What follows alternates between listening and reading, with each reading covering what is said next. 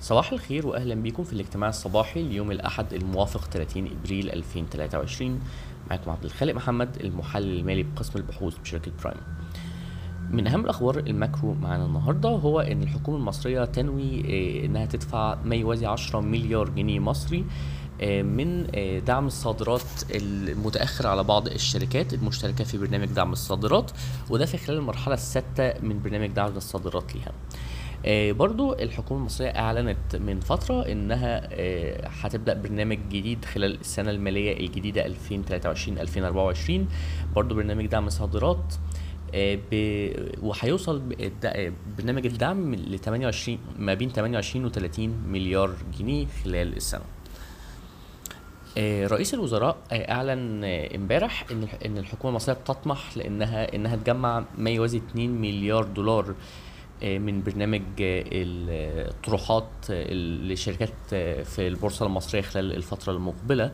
وكل ده في الفترة خلال قبل نهاية شهر مايو. وبرضو رئيس الوزراء أعلن إن صندوق المصري السيادي حاليا بيعمل على طرح 10 شركات جديدة تابعة للقوات المسلحة. آه،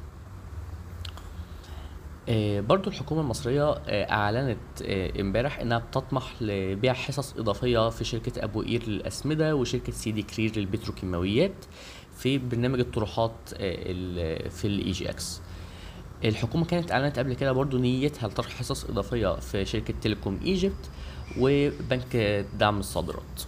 وآخر خبر macro معانا النهارده هو إن الحكومة المصرية أعلنت عن زيادات تدريجية في أسعار آه، السلع التموينية خلال الفترة المقبلة وده في خطط من الحكومة إنها تحسن من من من تمويل أو تقدر تمول أكتر السلع التموينية دي وكمان إنها تحسن من توفير السلع التموينية دي.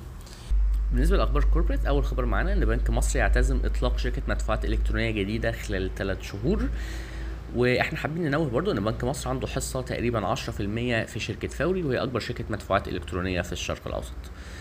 وآخر خبر معانا النهارده هو إن شركة اسكندرية للمطاحن آه، بتنوي بيع ثلاث خطوط إنتاج غير مستخدمة عندها وكمان بتنوي بيع تقريبا 3600 متر مربع من الأراضي اللي بتملكها في جهود لتعظيم آه، استخدام الأصول اللي الشركة بتملكها وكمان لتعظيم إيرادات الشركة. شكرا لاستماعكم للاجتماع الصباحي وصباح الخير.